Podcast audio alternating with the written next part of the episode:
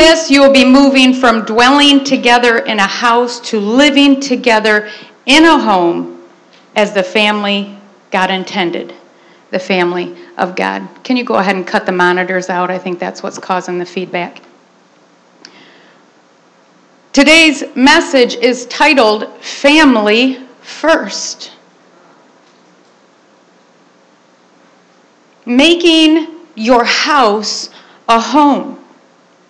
Psychology Today asks the question what makes a house a home?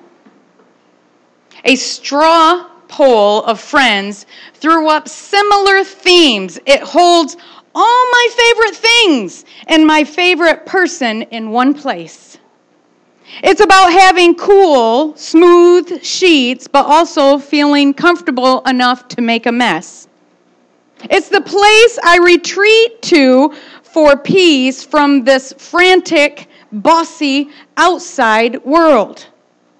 It's where I can spend the whole day in my pajamas watching I Love Lucy if I so choose. At its core, the idea of what makes a house a home is rather primitive. The notion of home is about the place you feel safe and where you feel connected to other people you like, says one psychologist. It's built in us to find a safe place, to keep warm, somewhere to gather, to eat together, and to raise a family. It's built in us to have a home. Good Housekeeping wrote an article called 13 Things That Make a House a Home. Now, I'm just going to read some of them to you with, of course, uh, my own embellished explanations with them. One of the things they say is the noise, or even the lack thereof. You see, the sounds of a home aren't always soothing, but your house can feel empty without them. Then sometimes there's that blissful silence that can fill your home with peace. Another thing is the rituals inside that only your family knows about. The Saturday movie night, Taco Tuesday, or my favorite, the no nose goes at the family mealtime prayer. The smells of good food cooking. I don't even have to explain that one. Just close your eyes and think for a second. I can almost smell it now. The dings, scratches, and flaws. And that's okay because a perfect house is just staged anyway. It's an empty showroom where no one actually lives. But you, however, you work hard, you play hard, and your house shows it. And that's okay. The collections you've built and the memories attached to them. The blanket that you picked up in Mexico for $5 on that missions trip. That old lamp that you picked up at your uncle's farm when you were visiting last. Or that dresser in the spare room that's been handed down generation after generation in your family. You see, these objects root your home in the past while making new stories in your present. Another thing that makes your house a home is never having to wear real clothes. And men, I said real clothes. You have to wear clothes, but never having to wear real clothes.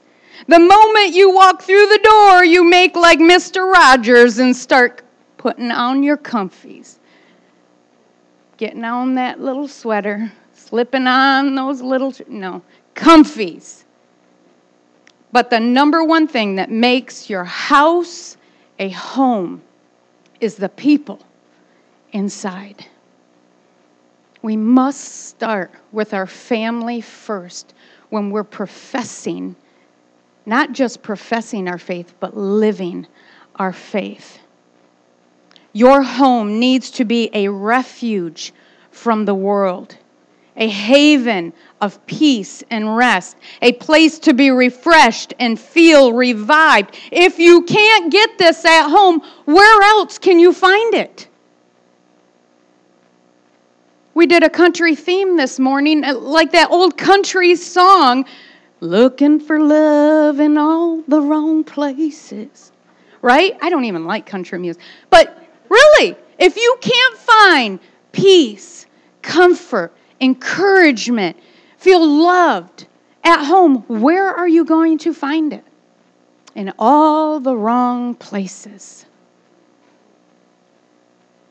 I tell my kids all the time our home is where you should feel loved the most, comfortable enough to make mistakes, and confident enough to try anything except jumping off the roof with a blanket. It is not a parachute.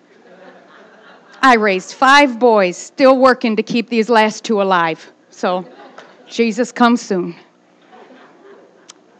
Like the early disciples in Acts 2, to see the fullness of the Holy Spirit in your life, there has to be the one accord in your home. It's not just a house. You need to do more than profess your faith.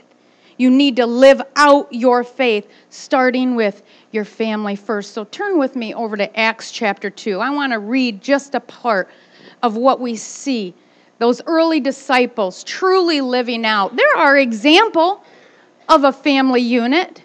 They're an example of how the family of God should be operating. So let's look at that together. And I'm going to be reading out of the New Living Translation.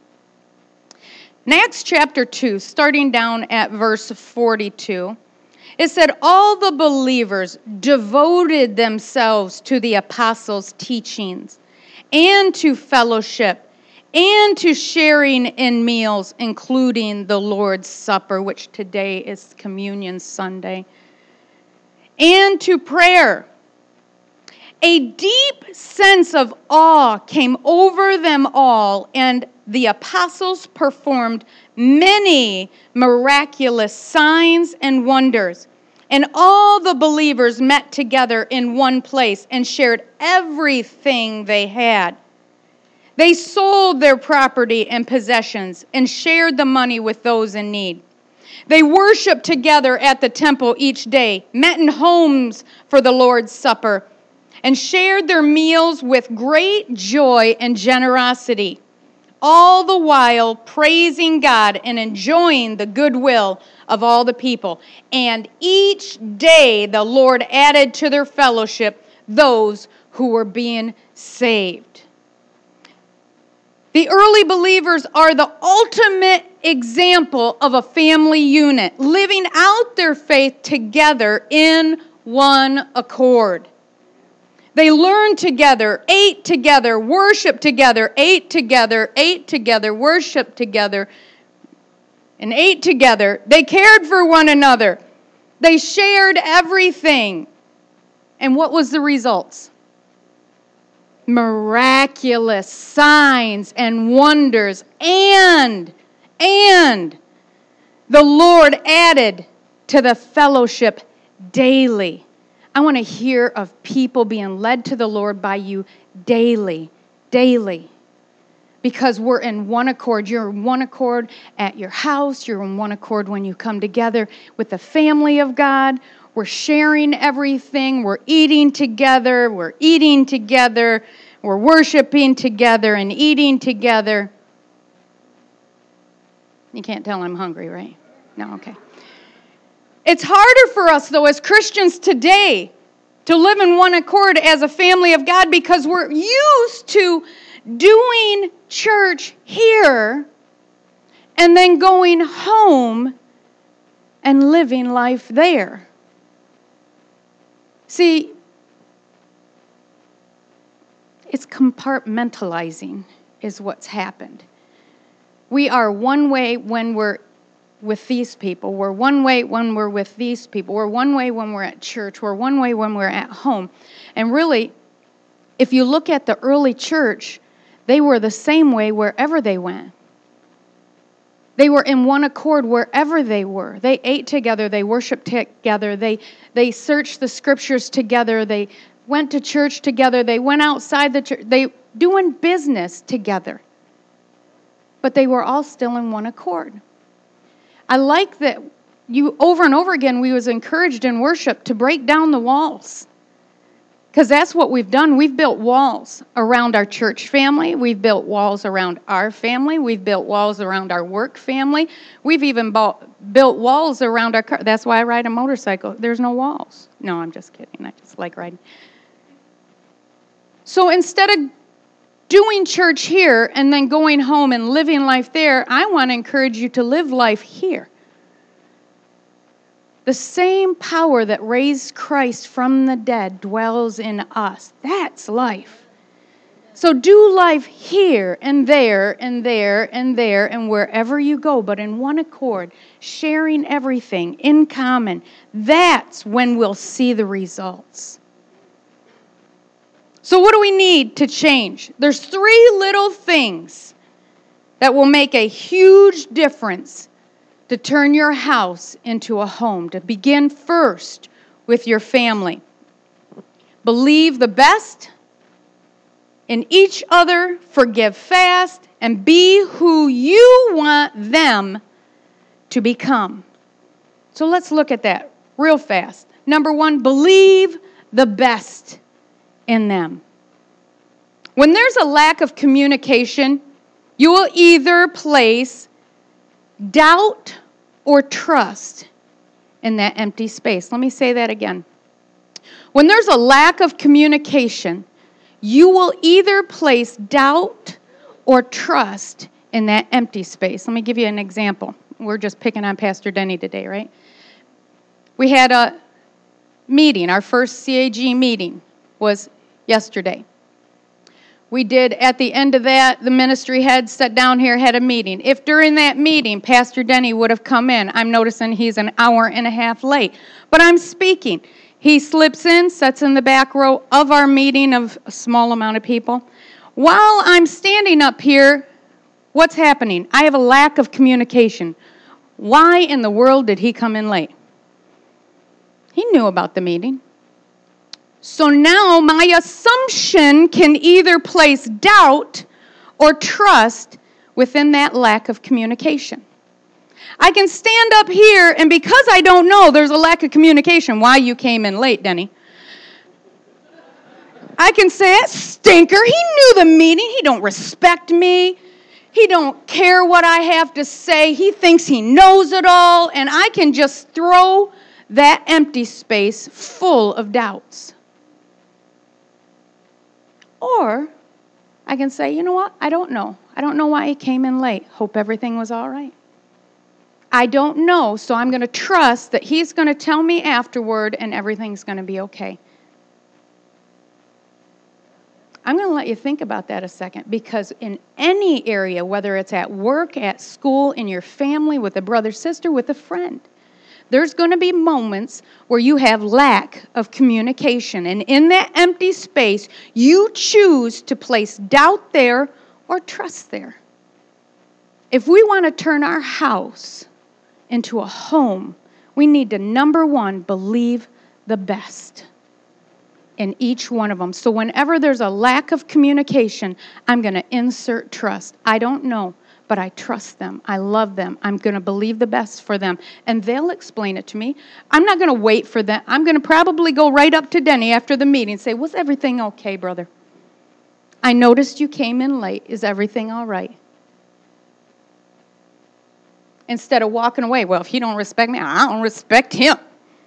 I'm just going to leave.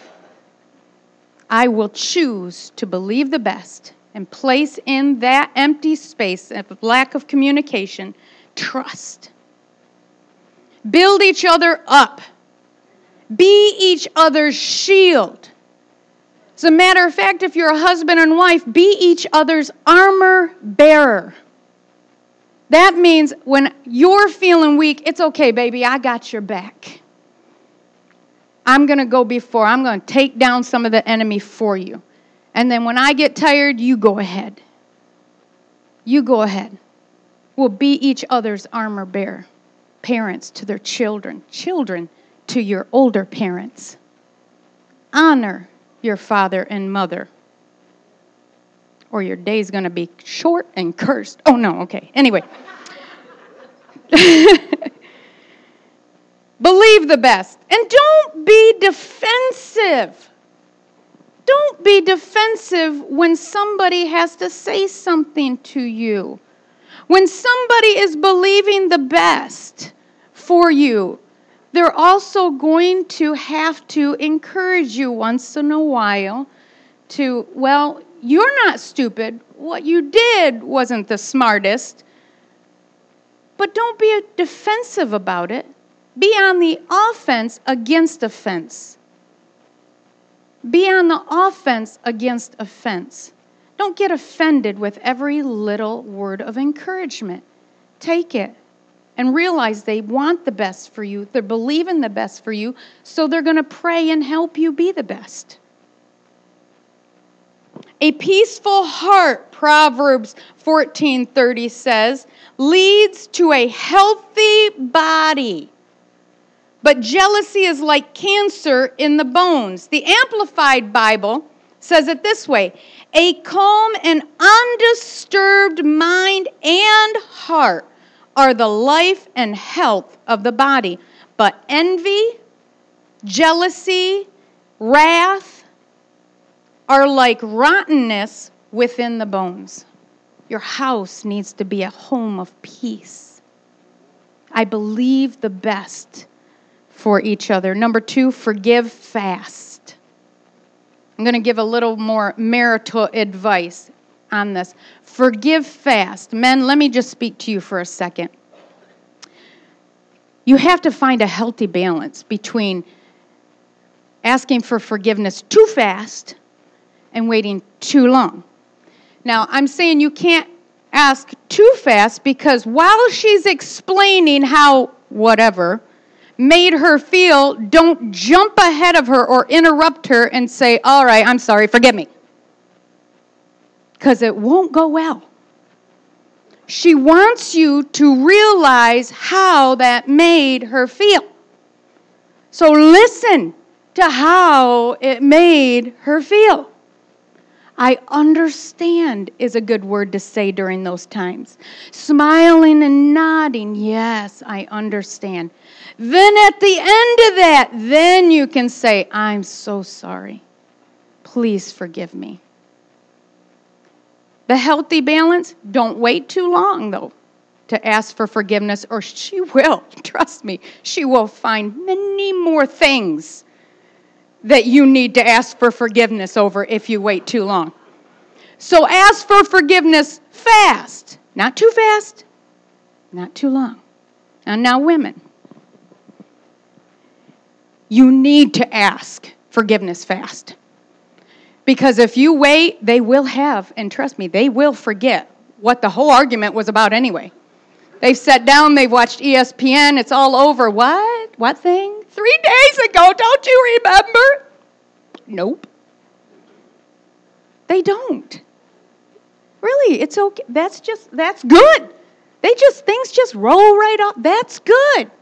So we're going to need to have to ask forgiveness fast. Don't wait. Don't wait. And one more little nugget. When you do, husbands and wives, sorry, husband and wife, when you do ask for forgiveness over insert whatever on this blank line here, forgiven things are off limits, never to be brought up again. That's not fair. Because if you truly ask for forgiveness for something, doesn't it go under the blood? And if it goes under the blood, who are you to go back to that and pull it back up again and shake it in their face? Forgiven things are off limits. Okay? So, in your marriage, and I know women, it's easier for us to remember everything. Forget it. When it's asked for forgiveness, forget it. And it's okay to ask God, help me forget those things that we've already worked through. Or else you'll be on this crazy cycle that just keeps going and going and going because you constantly are pulling that thing back up again. Okay? So forgiven things are off limits. And really, the only explanation here to make your house a home and forgiving fast is the scripture. It's red in my Bible. Red words in my Bible means Jesus is saying this, right? In Matthew, it says, If you forgive those who sin against you, your heavenly Father will forgive you, but, but, if you refuse to forgive others, our Heavenly Father will not forgive you of your sins. I'm sorry, but I don't know when Jesus is coming back. And knowing my luck, if I try to hold on to anything, because I'm going to make him pay, Jesus is going to come back. I'm going to stand before God, and He's like, Why couldn't you forgive him? How can I forgive you? You couldn't even forgive him. So, forgive fast means forgive fast. You don't know if that's going to be your last fight. Forgive fast, or your heavenly Father will not forgive you your sins. And number three, be who you want them to become. Your kids don't just need your prayers and accolades, they need to see you being who you want them to become. Husbands, you wish your wife would do more things like that you like to do? Well, do more things that she likes to do. Wives, if you want to cuddle with your husband, don't wait for him to come sit by you on the couch. Go cuddle with him. If you are tired that you've worked at the same job for 15 years and your boss has never said one good thing about you, start saying some good things about your boss.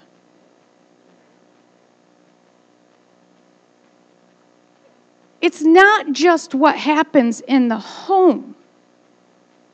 We're talking about the family of God.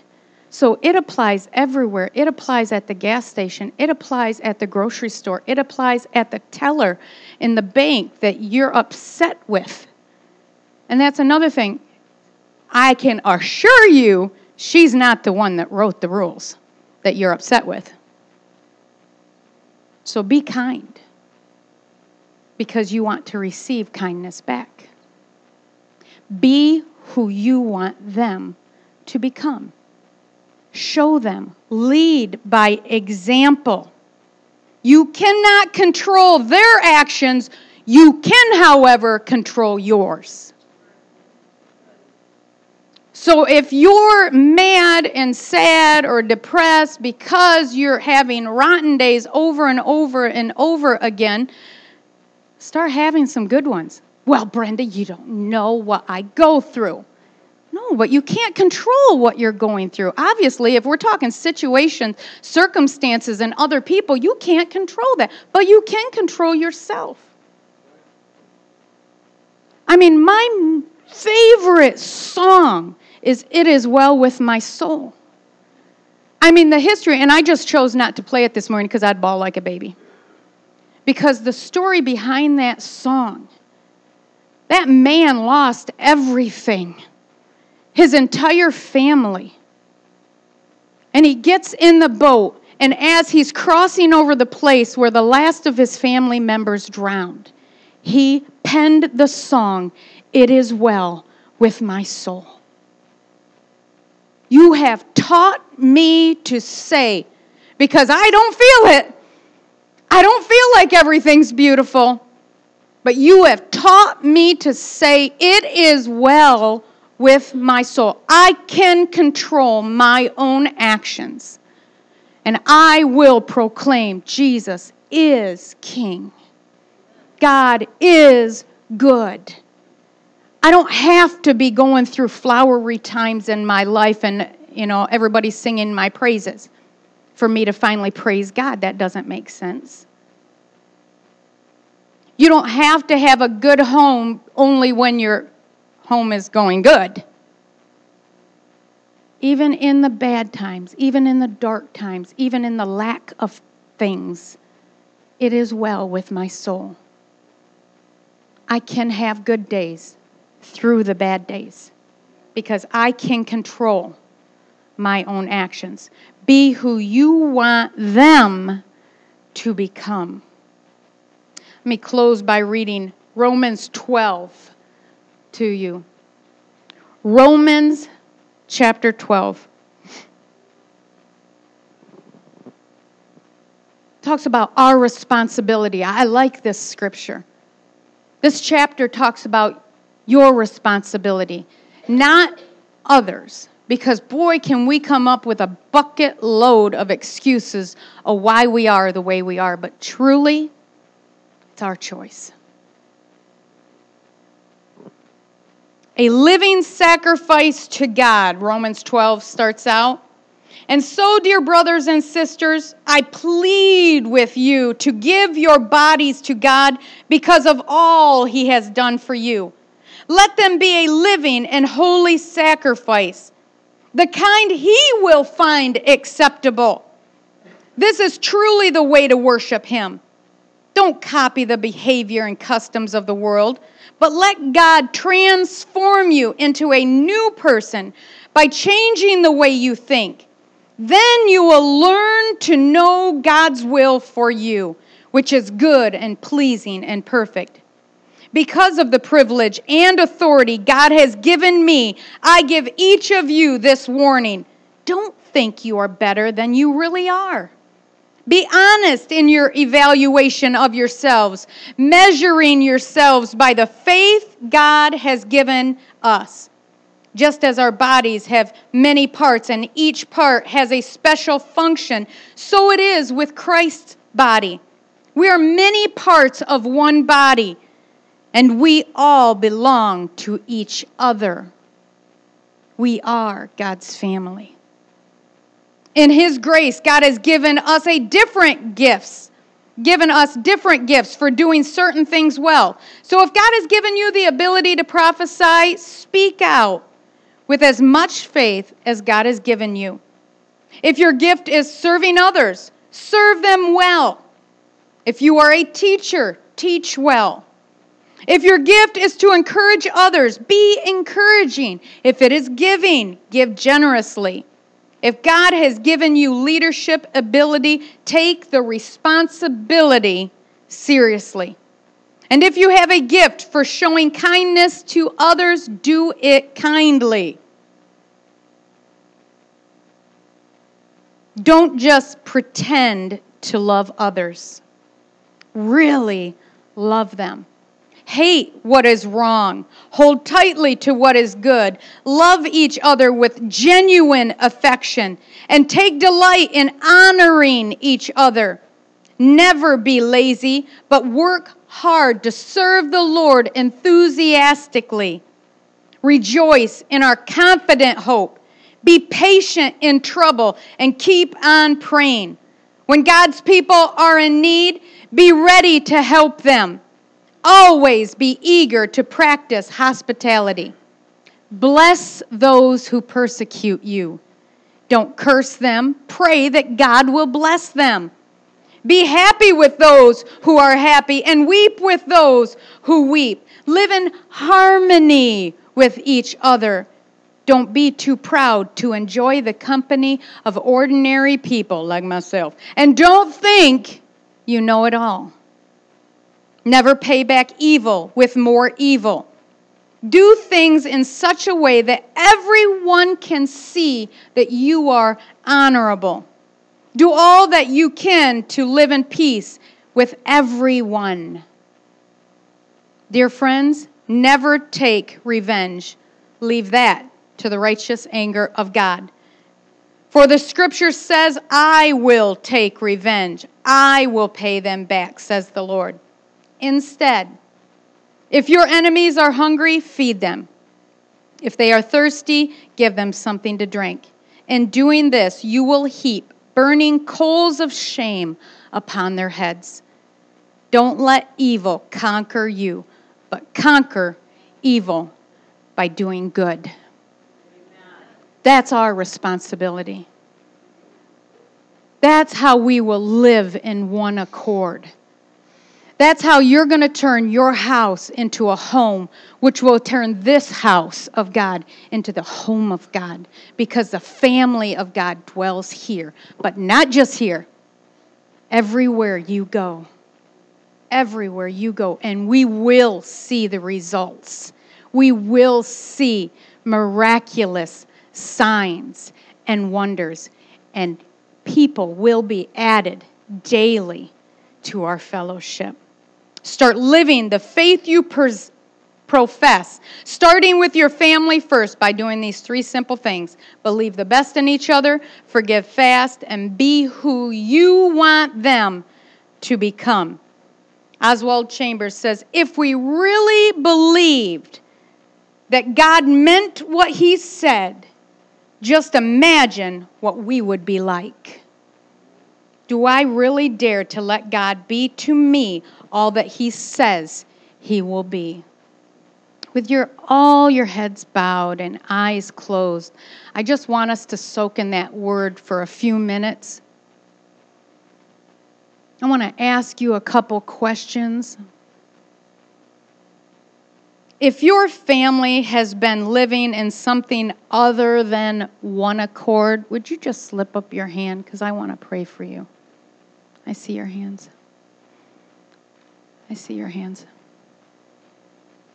If you know you have aught against another family member or coworker or church member, whatever it was, whether it was your fault or not, would you just slip up your hand?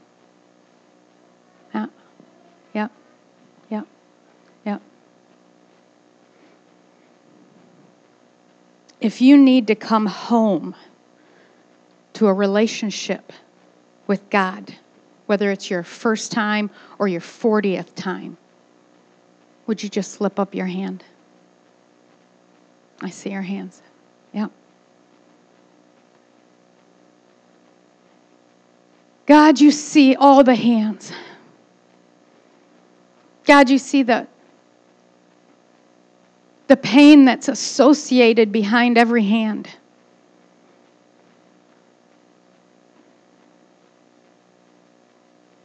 God, and in our pain, you've created promises. And your promises are yes and amen. Yes, God is bigger than your problem. Yes, God can heal every pain. Yes, Jesus paid for all your sins. And yes, God stands the doorway of his house waiting to welcome you back in, whether it's the first time or the 40th time, to the family of God. God, I just pray right now that the power of the Holy Spirit would go through every family member, every person here, God, and begin to heal those hearts, mend those wounds, and restore those broken relationships. God, that these houses would not just be a place of dwelling, but they would be a place where your Holy Spirit dwells. And that house will become a home because they live in one accord. They'll believe the best in each other. They'll forgive fast. And they will be who they want others to become. God, we know our responsibility in that now. And we choose to walk in that. That we can't control our situations. We can't control things around us. We can't even control the actions of other people. But we can control how we live and how we act. And God, we take that responsibility seriously. Today, God, we want to recommit our lives to living as Christians, little Christs that are pleasing to you. That not only will our actions or things that we say profess your goodness, but our actions will profess your goodness. Our thoughts will profess your goodness. Our hearts, our hearts will be well springs of your goodness. And God, our families will not just be families in our homes, but will be families of God, representing the family of God wherever we go, wherever we go. And right now, if you lifted up your hand and you said, Brenda, today's the day I, am ready to come back home. I want to begin a new relationship with Jesus Christ as my Lord and Savior. It's simple. Just repeat after me Dear Heavenly Father, I ask you for, to forgive my sins.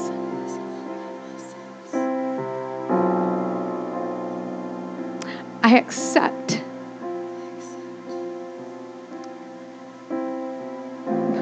the penalty Jesus paid for me.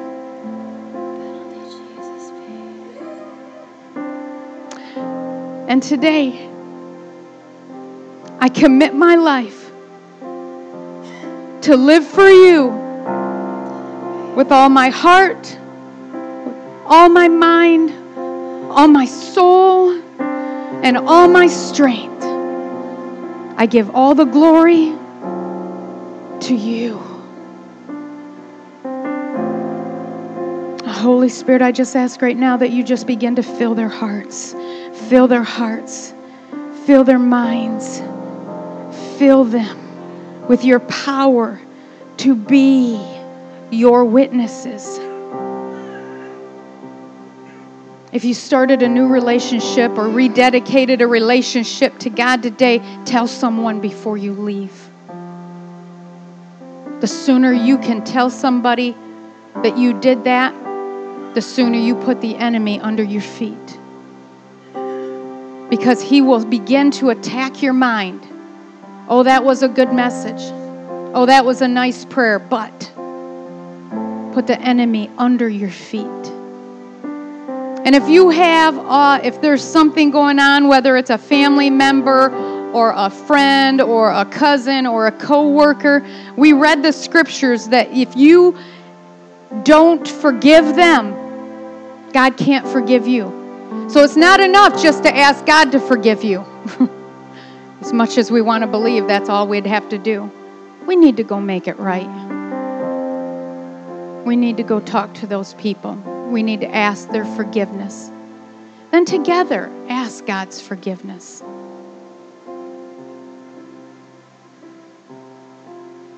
Today is communion, and so before we go on any farther, I just want to ask the ushers to come up and start handing out the, the um, emblems, the symbols we have here. The Lord's Supper is a time once a month. Go ahead, guys, you can start passing it out. That the church remembers, corporately remembers the sacrifice that Jesus paid. The night that he was betrayed, when he sat down with his disciples, he knew what was about ready to happen, and he wanted to eat with them. He wanted to share with them in symbols what was about to happen. And so he took these elements that he had at the table this bread, this wine and he showed them what was about to happen, the sacrifice that was about to be made. And in the church, really, there's only one requirement to taking the Lord's Supper, and it's that you have a relationship with God and we've already asked. But even if you miss that opportunity, and Brenda, I wanted to come into the family, I wanted to start that relationship, but I forgot. You go ahead. It's just between you and God. No pastor, no preacher, no priest needs to take you into the throne room of God and make things right with God. It's just you and Him. So you can do that right in your seat. just going to wait a couple minutes. So if you just in the quietness, of your seat as the ushers are handing out these symbols, just search your heart. Continue to just let this message sink in.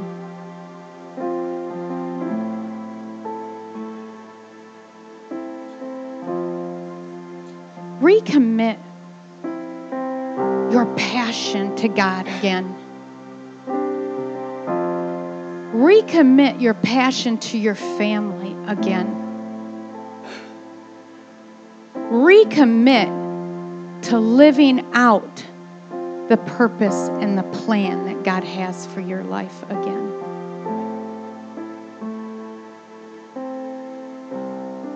Communion is such it's hard to even describe. The closest I can get to it because I'm a mom is to think about my relationship with my kids. And if one of them, if I had to give up one of them to die on a cross, but not just die on a cross, but to go through the pain, the torment, the torture, the whips, the mocking, then to be nailed to a cross, not for sins that he's done, but to do that for the sins of those who don't even like him. To remember that sacrifice, it just is speechless. And so once a month, we take the Lord's Supper, we take communion to pause and remember that sacrifice that our Heavenly Father gave His one and only Son while we were still sinners to die for us.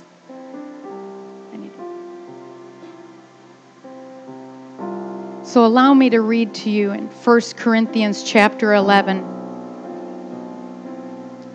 It's explained this way, beginning in verse 23. He says, Let me go over with you again exactly what goes on in the Lord's Supper and why it is so centrally important. I received my instructions from the Master himself and passed them now on to you. The Master Jesus. On the night of his betrayal, he took the bread, gave thanks to God. He broke it and he said to his disciples, This is my body broken for you. Come on, guys, do this. And remember me every time you do this.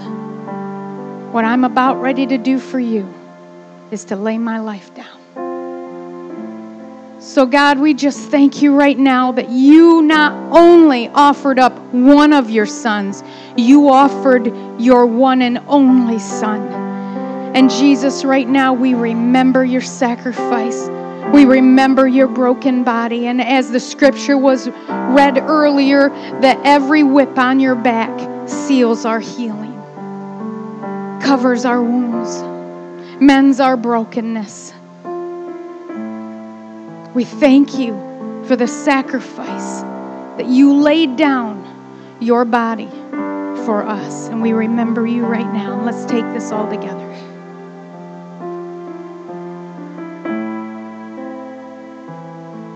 He goes on to say, after supper, he did the same thing with the cup. This cup is my blood, he said, my new covenant with you. Each time you drink this cup, remember me. Jesus, we lift our cups to you right now as a symbol of the blood that was poured out for all of our sins.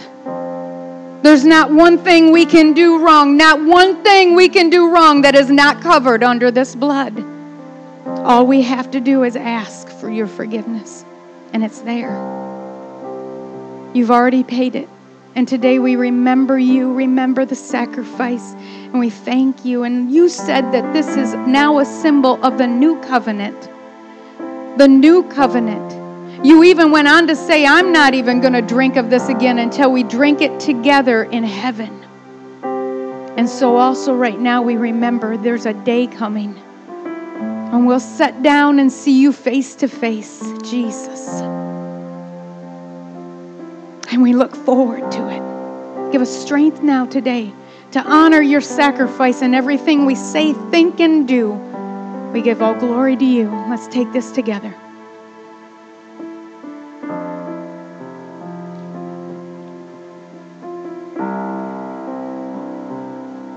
Writer goes on to say, What you must solemnly realize is that every time you eat this bread and every time you drink this cup, you reenact in your words and actions the death of our Master. You will be drawn back to this meal again and again until the Master returns. So you must never let familiarity breed contempt. That means don't just go through the motions. Keep the reason for his death as your focus in everything you do. God, we just give you all the glory. We thank you for this word given today. We thank you for the hearts and the pain that's been healed today, for the relationships that have been mended today. God, for the new lives that were added today into the fellowship. Thank you, God, for everything. And I don't feel right in closing out too soon. If you have time, you can stay. Amy, if you could just lead us in worship, I want to open up the altars for you to feel comfortable to come up. Just worship before you go. Maybe you need to come up front and just get on your face before God to recommit. Maybe you need to go across the room and make something right with somebody else before you leave today.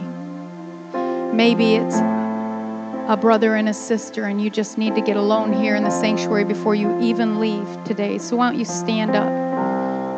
Let's just close out these last few minutes together in worship.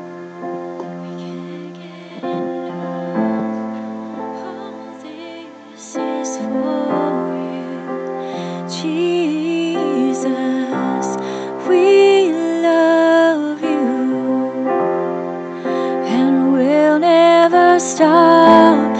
Can't.